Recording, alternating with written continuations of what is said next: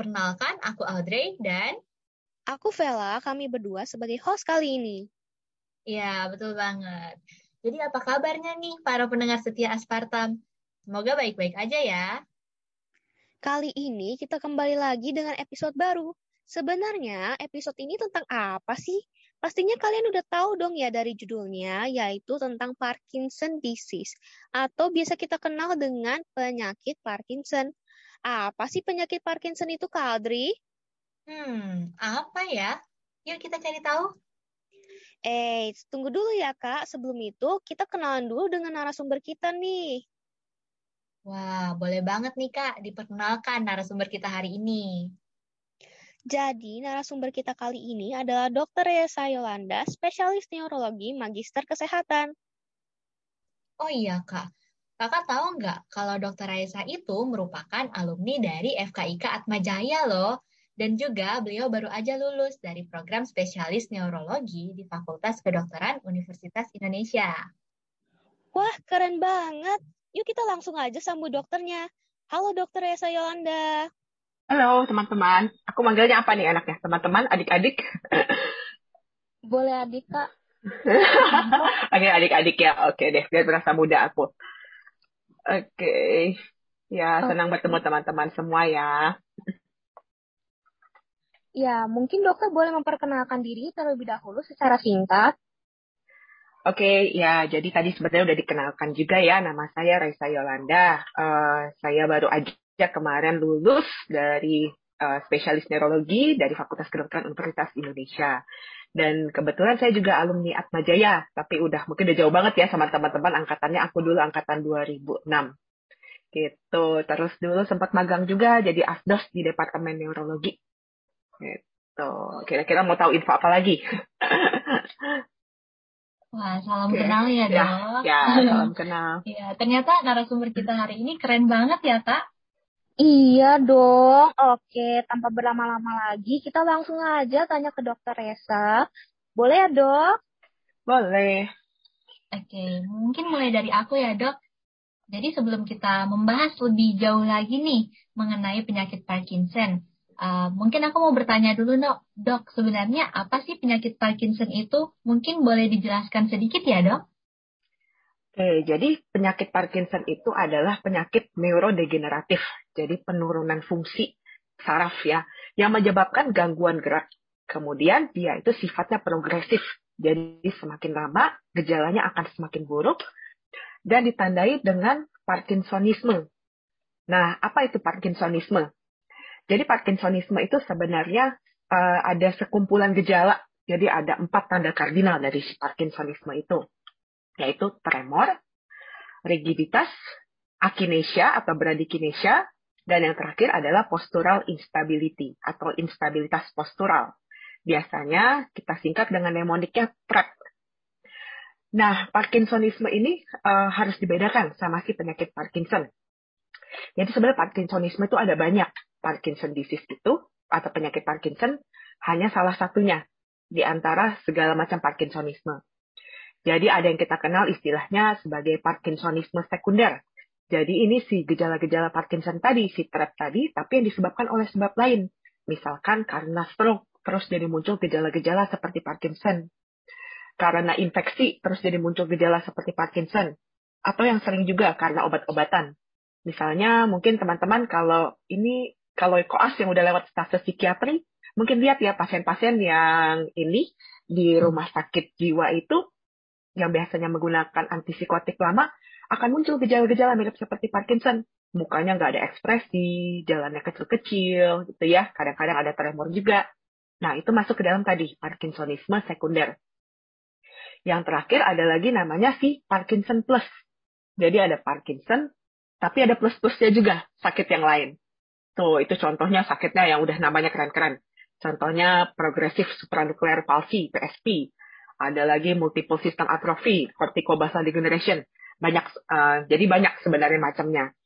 Cuman memang yang uh, paling familiar, jadi orang-orang paling familiar adalah si penyakit Parkinson, jadi Parkinson disease. Jadi dia yang idiopatik, biasanya terkait dengan proses penuaan. Gitu. Wah, jadi secara singkat boleh didefinisikan penyakit Parkinson itu merupakan penyakit neurodegeneratif progresif ya dok, yang ya. ditandai dengan Parkinsonisme seperti ya. tremor, rigiditas, akinesia, dan juga instabilitas uh, postural. Ya, betul. Iya, selanjutnya nih dok, apa aja sih dok uh, penyebab dari penyakit Parkinson ini? Apakah ada dari faktor usia atau mungkin keturunan atau lainnya ya dok? Oke, jadi sebenarnya penyakit Parkinson ini masih banyak misterinya ya. Jadi kalau teorinya saat ini sih sebenarnya dia adalah gabungan dari uh, kerentanan genetik, jadi ada faktor genetik, tapi juga digabung dengan faktor lingkungan. Nah, uh, jadi genetik itu tapi memang uh, dia berperan, tetapi tidak sepenuhnya harus ada faktor lingkungannya juga. Tuh. Jadi uh, sebagai contoh, misalkan kalau orang tua atau saudara kandungnya mengalami Parkinson, maka kemungkinan dia untuk mengalami Parkinson akan dua kali lipat dibandingkan dengan populasi pada umumnya. Itu. Tapi hanya sekitar 5 sampai 10 persen kasus Parkinson aja yang sebenarnya murni terkait dengan faktor genetik.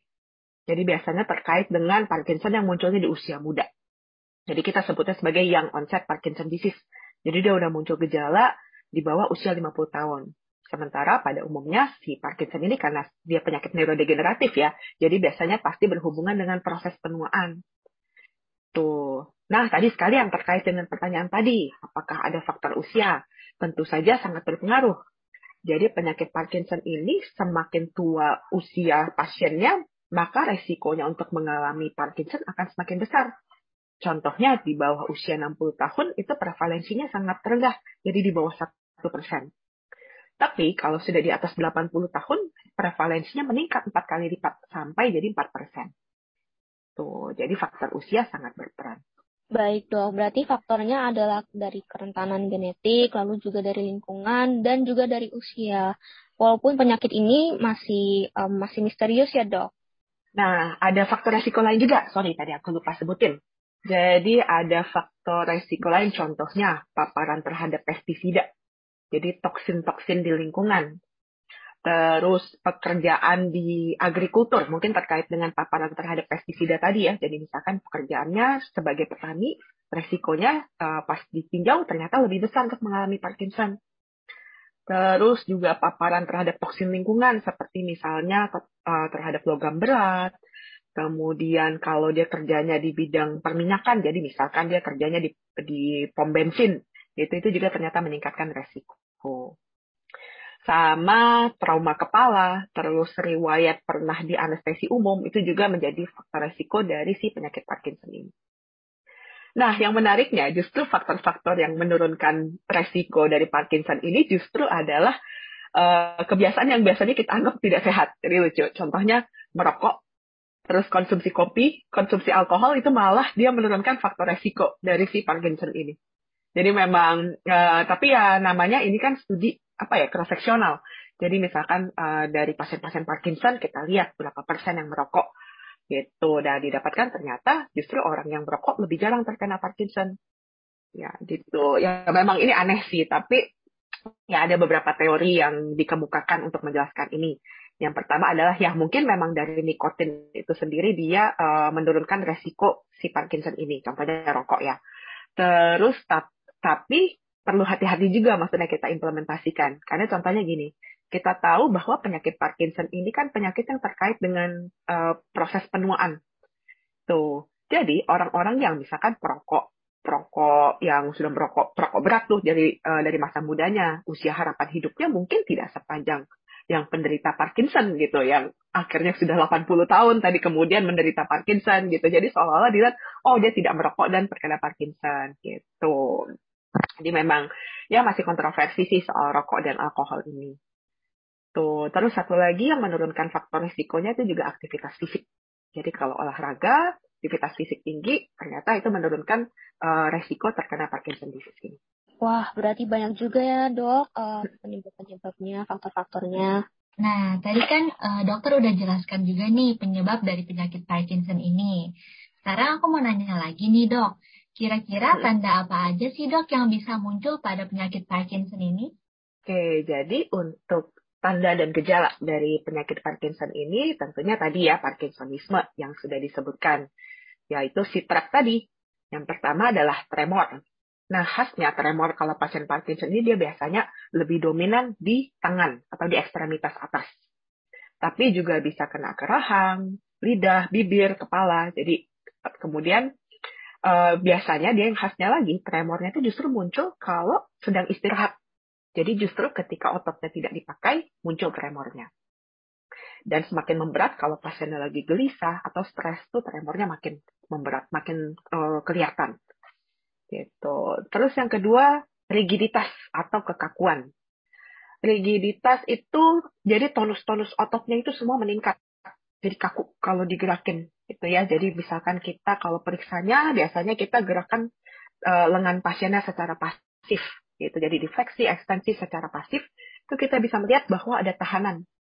Kayak kita bengkokin kawat gitu. Jadi biasanya kita dibilangnya sebagai lead part ya. Jadi kayak dia ada tahanan. Kemudian bisa juga kita dapat uh, jadi pas kita bengkokin tuh ada tahanan dan uh, tahanan itu kayak tek tek tek tek gitu. Dan biasanya kita sebut sebagai fenomena roda pedati. Ya, teman-teman mungkin pernah ini nggak masih lihat nggak sih roda pedati itu kan dia bukan bulat sempurna gitu kan ya. Jadi dia kayak ada jerujinya, jadi kalau misalnya dia jalan tuh kan kayak tek tek tek tek. Nah, kayak gitu. Jadi itu khas pada Parkinson. Tuh. Nah, kakunya ini juga nggak cuma di tangan dan kaki, bisa juga kakunya tuh di leher, di tubuh. Makanya pasien-pasien dengan Parkinson itu, kalau kekakuan otot yang di tubuhnya itu, bikin postur tubuhnya jadi bungkuk. Gitu, jadi dia bongkok. Terus sendi-sendinya tuh juga jadi fleksi semua ya, karena kaku. Akibatnya ya itu, posturnya jadi bongkok, Terus apa tuh namanya akibatnya disebut sebagai postur simian seperti atau simian itu monyet artinya. Kita tahu kan kalau monyet, kalau jalan kan dia kayak bongkok gitu ya, terus tangannya kan kayak ke bawah gitu. Nah, itu dibilang sebagai simian posture. Itu bagian dari gejala si rigiditas. Nah, terus yang gejala kardinal yang ketiga tadi A-nya ya, akinesia atau bradykinesia. Bradykinesia itu artinya gerakannya menjadi lambat. Pasiennya akan mengalami kesulitan dalam memulai gerakan. Terus, jadi misalkan dia mau lagi duduk, mau berdiri, itu susah jadi lamban gitu ya. Kemudian uh, ekspresi mukanya jadi hilang.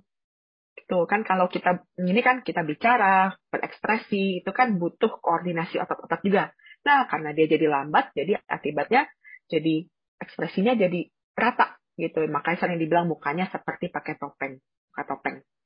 Ya, terus uh, pas bicara juga gesturnya hilang. Kayak gini kan saya bicara kan tangan saya bergerak, gitu. itu gestur namanya. Itu kalau pasien-pasien dengan Parkinson ya gesturnya hilang, jadi mukanya rata, ekspresinya nggak ada. Oh, itu masuk dalam akinesia atau bradykinesia. Nah, yang terakhir adalah instabilitas postural. Jadi posturnya tidak stabil. Jadi salah satunya dia yang susah berdiri dari duduk. Jadi kalau mau berdiri dari duduk kejatuh lagi karena nggak seimbang badannya. Jalannya juga langkahnya jadi kecil-kecil. Kayak orang baris kecil-kecil gitu ya uh, itu disebut sebagai istilahnya march appetit di baris kecil-kecil. Terus kalau jalan juga langkahnya diseret. Harusnya kan kita jalan kan biasanya kakinya diangkat. Nah ini dia jalannya itu nggak bisa ngangkat kaki berat gitu. Jadi kayak diseret-seret langkahnya. Disebutnya sebagai shuffling gait. Itu bagian dari instabilitas postural. Nah pasiennya ini akibat instabilitas posturalnya ini juga jadi sering jatuh karena mengalami gangguan keseimbangan. Contohnya misalkan kalian didorong nih. Kalau kalian didorong, kalian akan bisa langsung otomatis untuk menahan gitu, langsung otomatis menahan supaya tidak terjatuh. Tapi pasien-pasien dengan Parkinson disease ini dia nggak bisa nahan, jadi makanya gampang sekali untuk terjatuh. Itu gejala motoriknya, gitu. Nah, tapi yang sering terlupakan adalah pasien-pasien Parkinson ini juga punya gejala yang kita sebut sebagai gejala non motorik. Gejala non-motorik itu bisa berupa gejala otonom. Contohnya adalah sialore. Ada yang tahu sialore apa? Sialore. Uh, mungkin kalau dari saya dok belum pernah hmm. mendengar itu dok. boleh dijelaskan sialore. Ya, sialore itu ileran. Jadi ludahnya banyak. Terus disfagia susah nelen. Konstipasi susah buang air besar. Kemudian bisa juga muncul hipotensi ortostatik hipotensi ortostatik tuh jadi Kalau dia misalkan perubahan posisi nih, jadi misalnya dia dari tidur, kemudian ke duduk atau berdiri, tekanan darahnya turun. Akibatnya orang jadi pusing, gelengan gitu ketika dia pada perubahan posisi. Terus bisa juga dia jadi gangguan tidur, antara misalkan jadi ngantukan terus, jadi excessive daytime sleepiness, jadi siang tapi ketiduran terus gitu. Terus bisa juga malah jadi insomnia, atau malah jadi tidurnya itu kita sebutnya sebagai restless leg. Jadi ada nggak? Pernah nggak dapat orang yang kalau tidur kakinya gerak-gerak terus kayak gelisah? Itu namanya restless leg. Itu gangguan tidur yang bisa didapatkan pada pasien Parkinson. Ada juga gejala neuropsikiatrinya. Itu pasiennya jadi gangguan mood depresi ansietas. Kemudian juga bisa gangguan kognitif terutama pada uh, fase akhir ya. Jadi uh, jadi kayak orang demensia juga lupa-lupa. Gitu Terus yang terakhir ada gangguan sensoris. Jadi dia bisa gangguan menghidu tuh yang paling sering. Kemudian bisa nyeri, kelelahan. Itu juga masuk dari gejala non-motor dari si Parkinson disease ini. Nah, menariknya, uh, ternyata gejala-gejala non-motor ini juga sudah bisa ditemukan jauh sebelum terjadinya si gejala motorik Parkinson ini. Jadi ketika ditarik lagi jangka panjang, sering kali pasien-pasien Parkinson itu sudah mengalami contohnya konstipasi, gangguan tidur, gangguan menghidup sebelum gejala motorik si trek tadi muncul. Itu jadi sebenarnya bisa jadi sebenarnya proses penyakit Parkinson itu tuh sudah berjalan bahkan belasan sampai puluhan tahun sebelum terjadinya gejala kekakuan, tremor dan lain-lain yang biasa kita temukan pada pasien Parkinson. Tapi ya tidak terdeteksi karena kan gejalanya tidak khas ya. Maksudnya nggak ada orang datang ke dokter, dok saya konstipasi terus bilang, wow bapak pasti Parkinson, begitu kan tidak mungkin. Gitu. Nah itu tadi sekalinya. Iya, jadi mungkin dok, uh, kalau bisa aku rangkum ya dok, jadi untuk tanda-tanda atau gejala yang bisa muncul pada penyakit Parkinson ini ada dua macam ya dok, ada gejala motorik dan juga gejala non-motorik. Kalau gejala motoriknya itu seperti uh, tremor, rigiditas, akinesia, dan instabilitas postural. Kalau untuk yang gejala non-motorik itu seperti sialore, konstipasi, hipotensi ortostatik, insomnia atau gangguan tidur, kemudian juga ada gangguan mood dan kognitif, gangguan sensoris, dan juga uh, mudah lelah ya dok? Ya, jadi biasanya sih untuk gejala non-motor kita kelompokkan aja jadi empat. Jadi sebenarnya banyak banget. Jadi biasanya kita kelompokkan jadi empatnya itu gangguan otonom. Tadi itu dimasuklah uh, yang ileran lah, mual, konstipasi itu kan semuanya namanya gangguan otonom gangguan tidur, gangguan neuropsikiatri, dan gangguan sensoris. Jadi empat kelompok besar gejala non-motor Parkinson. Wah, ternyata gejala yang bisa muncul uh, bervariasi ya dok. Nah, selanjutnya nih dok, berdasarkan sumber yang ada dikatakan bahwa secara global 25 tahun terakhir prevalensi penyakit Parkinson meningkat dua kali lipat. Menurut dokter sendiri, apa penyebabnya ya dok? Ya, jadi uh, sebenarnya kenapa prevalensinya meningkat dalam 25 tahun terakhir tadi ya? Ya, tentunya karena peningkatan usia harapan hidup. Nah, seperti yang sudah tadi kita bahas sebelumnya, bahwa faktor risiko utama pada penyakit Parkinson ini sebenarnya adalah usia. Semakin tua usia, maka resikonya semakin besar. Contohnya saja, 25 tahun lalu nih, tahun 1980-an itu di Indonesia usia harapan hidupnya itu hanya 54 tahun seperti tadi udah dibahas juga, kalau di bawah 60 tahun itu si prevalensi Parkinson ini sangat rendah, di bawah satu persen. Sementara itu sekarang usia harapan hidup kita itu sudah di 73 tahun. Tentunya dengan semakin banyak orang yang survive sampai usia tua, maka penyakit-penyakit neurodegeneratif tentu juga akan bertambah jumlahnya, termasuk juga Parkinson di dalamnya.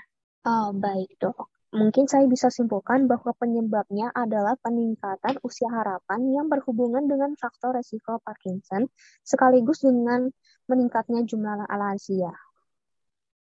Ya, jadi uh, meningkatnya jumlah lansia karena us peningkatan usia harapan hidup.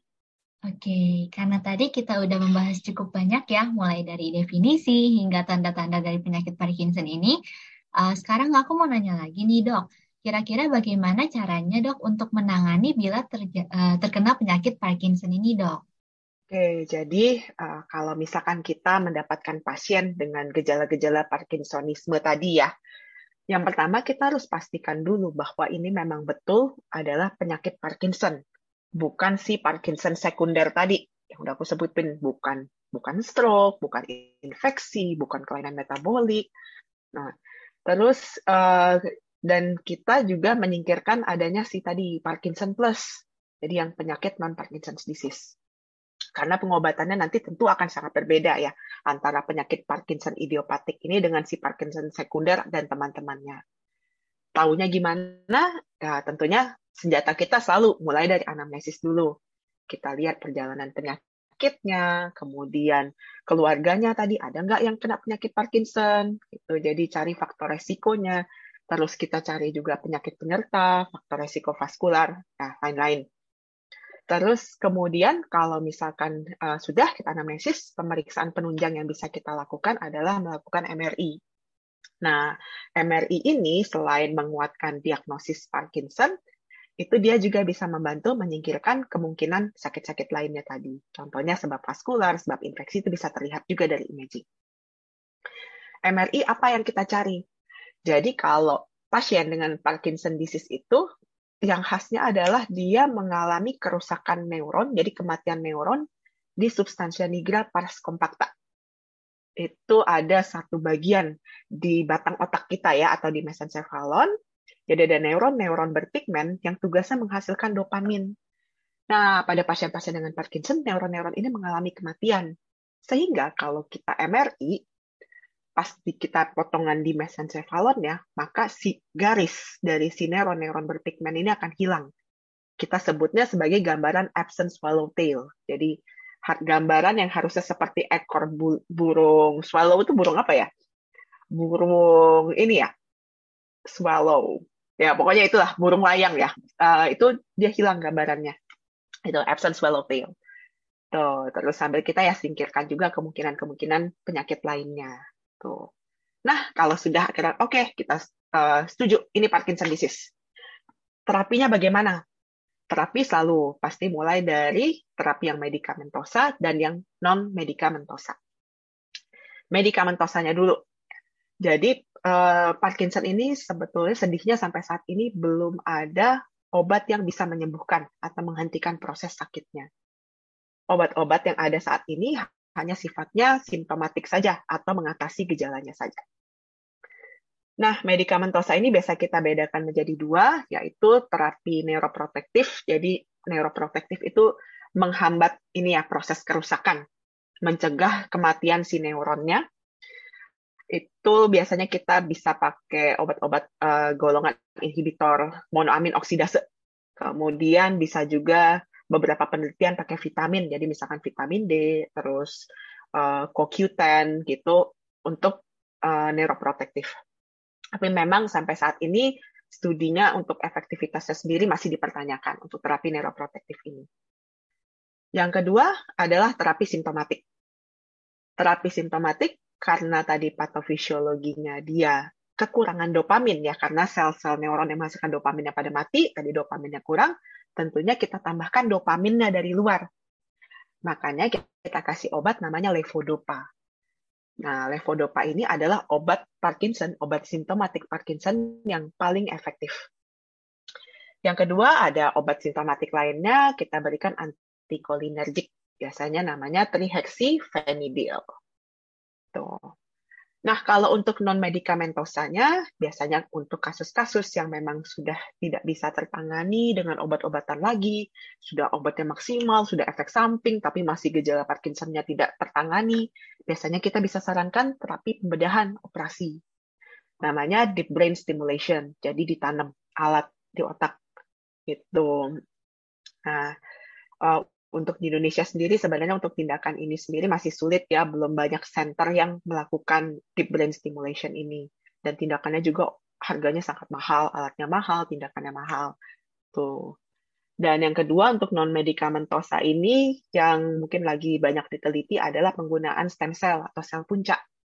Tuh, tapi memang sampai saat ini tahapannya belum ada kayak semacam meta-analisisnya, jadi masih percobaan-percobaan kecil saja. Efektivitasnya juga masih uh, tanda tanya ya, karena belum ada studi besar terkait dengan sel puncak pada penyakit Parkinson ini.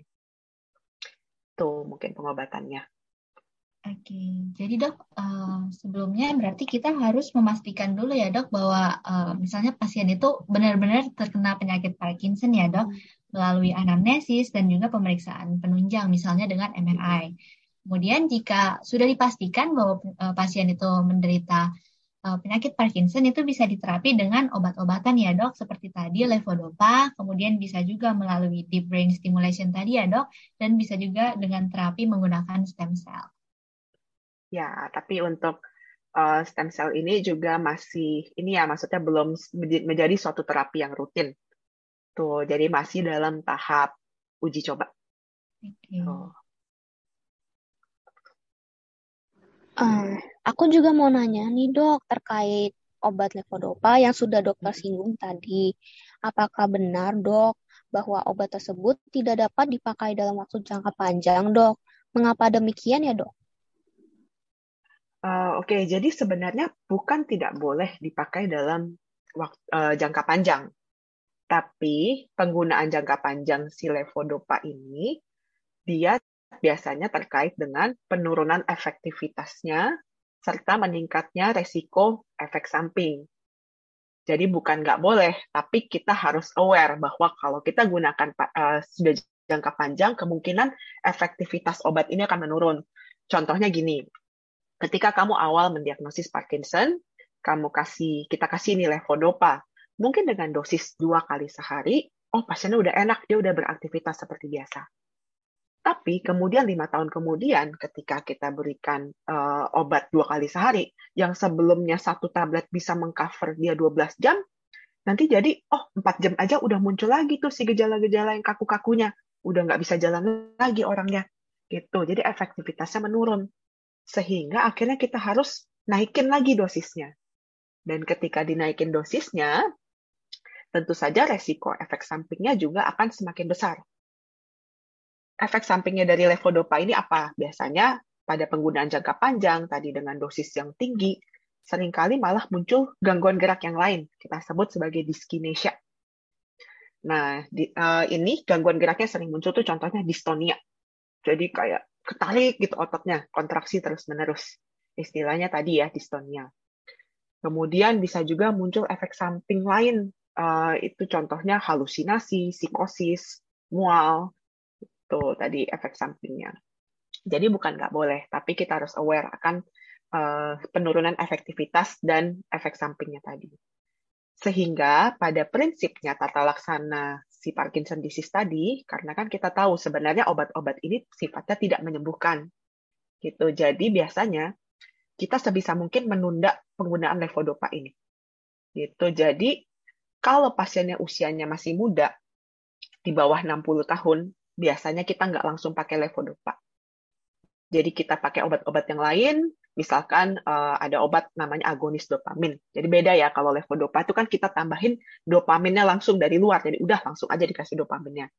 Tapi kalau kita kasih agonis dopamin itu uh, jadi kita kasih obat yang dia meningkatkan produksi dopamin di dalam tubuhnya.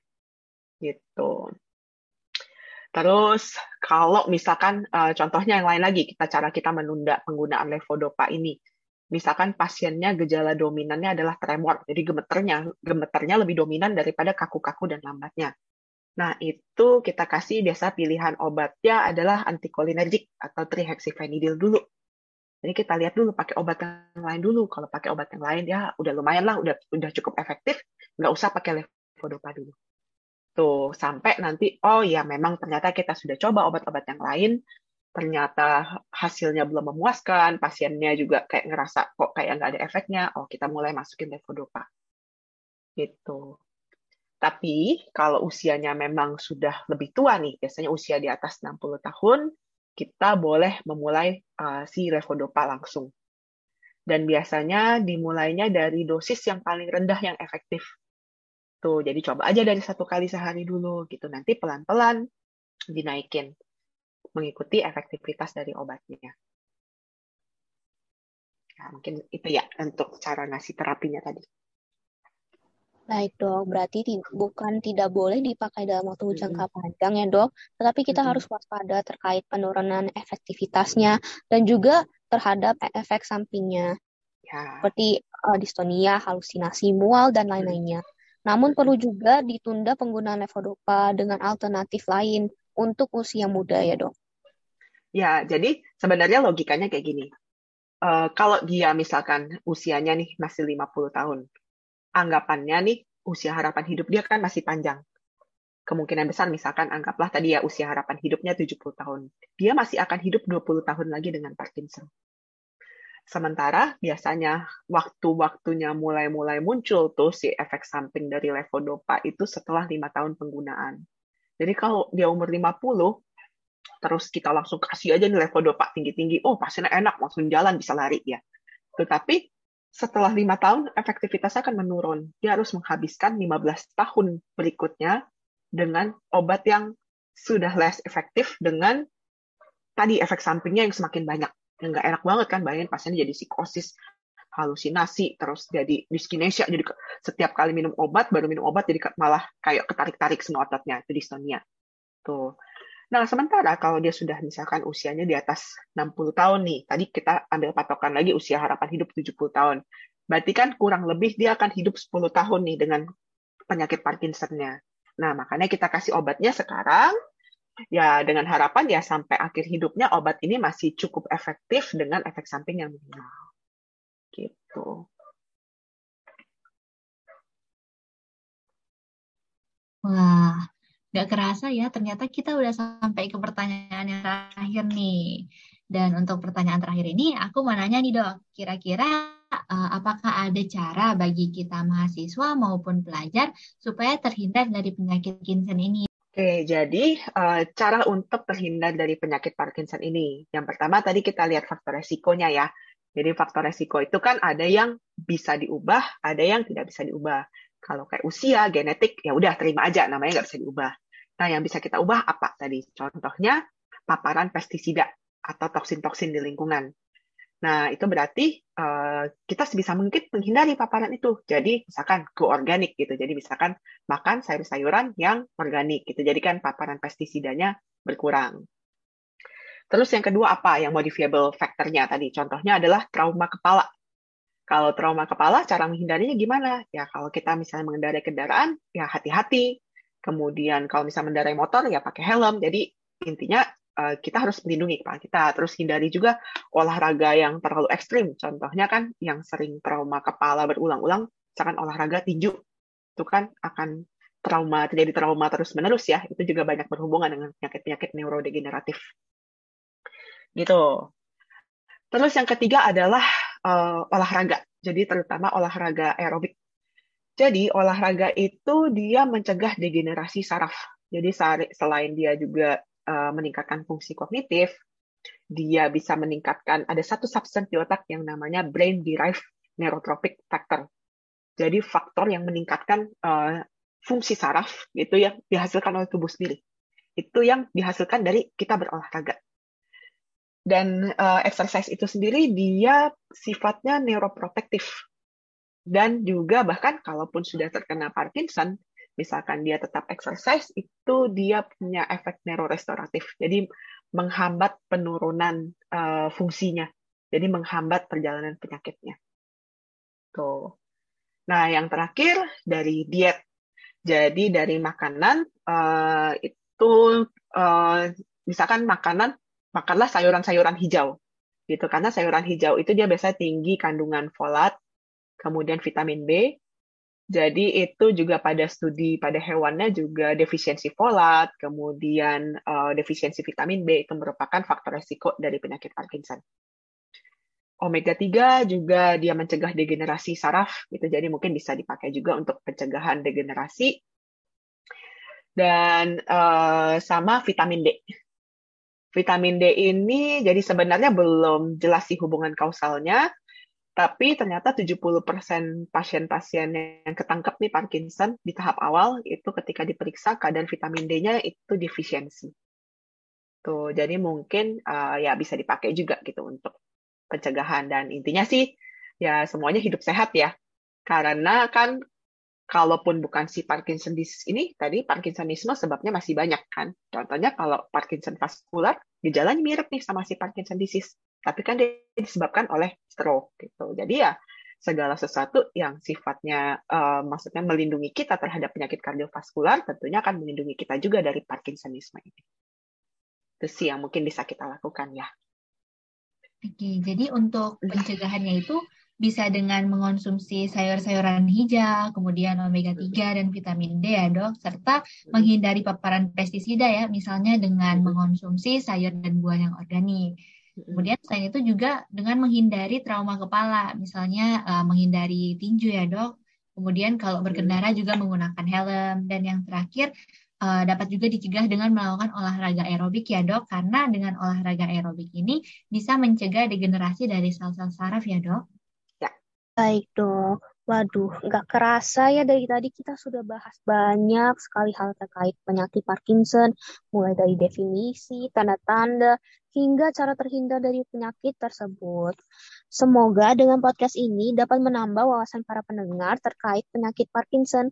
Boleh juga nih teman-teman semua yang lagi dengerin podcast ini, ajakin teman-teman lainnya untuk dengerin, biar sama-sama belajar lebih mendalam dan kenal sama penyakit Parkinson. Iya, betul banget nih Kak. Dan sebelumnya juga ingin mengucapkan terima kasih banyak kepada Dr. Raisa yang sudah bersedia meluangkan waktunya untuk podcast ini dan sudah berbagi ilmu dengan kita semua. Dan sebelum kita menutup episode kali ini, uh, boleh ya dok mungkin ada kesan-pesan yang mau dokter sampaikan kepada pendengar Aspartam terkait dengan Parkinson ini atau mungkin terkait dengan podcast ini dok? Apa ya kesan-pesannya? Uh, Oke, okay. Oke, mungkin buat teman-teman ya tetap semangat ya. Uh, kayak penyakit-penyakit neurodegeneratif itu kan memang kesannya kayak hopeless sekali ya. Kayak tadi kan aku bilang sampai saat ini uh, tidak ada obatnya gitu. Kita tidak bisa uh, menyembuhkan sakitnya. Tapi uh, gini, pasien-pasien ini tentunya karena dia tidak ada obatnya, dia akan hidup jangka panjang nih dengan sakit ini. Dan dengan demikian sebenarnya Eh, teman-teman mungkin nanti sebagai dokter harus pandai untuk membina raport dengan pasien-pasien dengan penyakit neurodegeneratif ini. Gimana mengedukasi mereka dengan uh, tentang penyakitnya, kemudian mengedukasi mereka untuk tetap minum obat, tetap maksudnya semangat, gimana nyemangatin meskipun saya dengan kondisi sakit, tapi hidup saya tetap bisa bermakna loh, kayak gitu. Jadi sebenarnya itu adalah art juga buat kita sebagai dokter. Mungkin itu ya untuk penyakit Parkinson. Dan buat Aspartam, mungkin kesan-pesannya uh, salut banget ya buat teman-teman yang sudah menginisiasi program ini ya. Mungkin di zaman saya dulu, uh, zaman dulu nggak ada nih kayak gini nih podcast-podcastan atau segala YouTube gitu-gitu kita belum familiar dengan hal ini. Nah semoga ya mungkin dengan topik-topik ini juga bisa membantu teman-teman mahasiswa untuk belajar. Itu jadi ya mungkin ada teman-teman yang tipikalnya auditorik pengen dengerin ya sambil ngantuk-ngantuk bobo-bobo bisa dengerin podcast aspartam ini juga gitu. Jadi ya dikit banyak ada yang masih lumayan lah gitu ya. Oke, baik. Terima kasih dok hmm. untuk kesan-pesannya. Wah, gak kerasa ya kak, ternyata kita udah ada di poin ujung dari podcast ini. Oke deh teman-teman semua, sekian dulu dari episode kali ini. Dan jangan lupa ya untuk ikutin terus podcast Aspartam. Pastinya kita akan ada info-info menarik juga nih buat next episode. Dan pantengin terus ya podcast kita supaya selalu update mengenai informasi-informasi di bidang kesehatan. Serta jangan lupa untuk follow kita di Spotify dan juga Instagram at aspartam.fkikuaj. See you in the next episode. Bye-bye. Bye.